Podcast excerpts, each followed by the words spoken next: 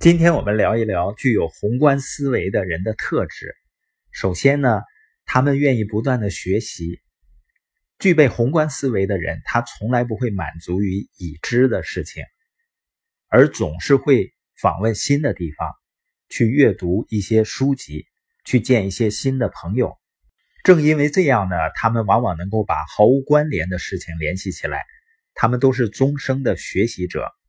一个人如果能够保持一种学习的心态，你就能从几乎你遇到的每一个人身上学到东西。如果你能保持一个学习心态的话，你甚至发现呢，你在你的孩子身上学到的东西远远超过你教给他的。就像我听小小贝儿讲故事，我才真正意识到刷牙的正确方法和漱口水的重要性。我们如果能够有小孩子那种。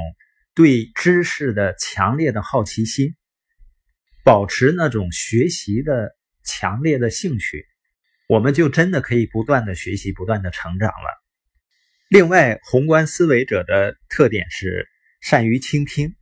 一个人丰富阅历的一个最佳的方式啊，就是听听你不熟悉领域的那些专家他说些什么。如果你有机会遇到一些不同领域的佼佼者，你在和他见面之前呢，要准备好一些问题。你发现这些人呢，往往能够扩展你的思维。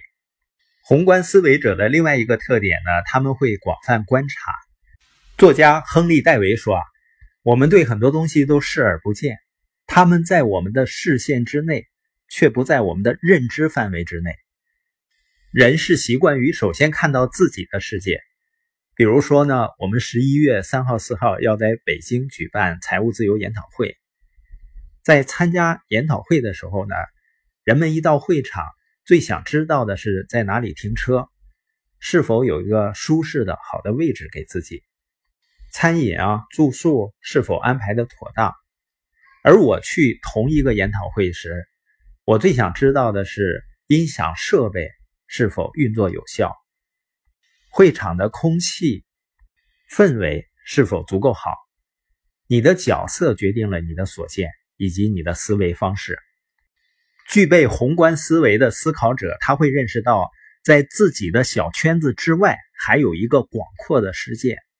所以呢，他们会努力突破自己，透过别人的眼光去看看自己以外的世界。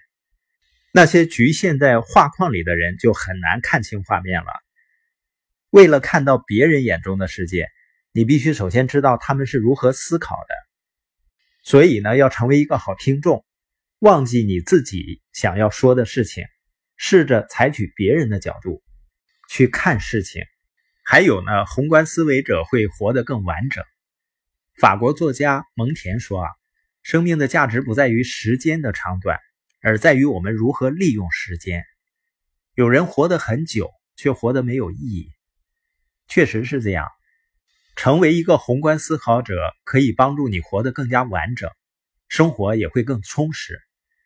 具有宏观思维的人可以丰富自己的阅历，因为他们拓展了自己的世界，他的成就也会远远大于那些目光短浅的人。另外呢，因为他们在任何情况下都更倾向于看到所涉及的诸多因素、问题啊、人啊、关系、时机和价值。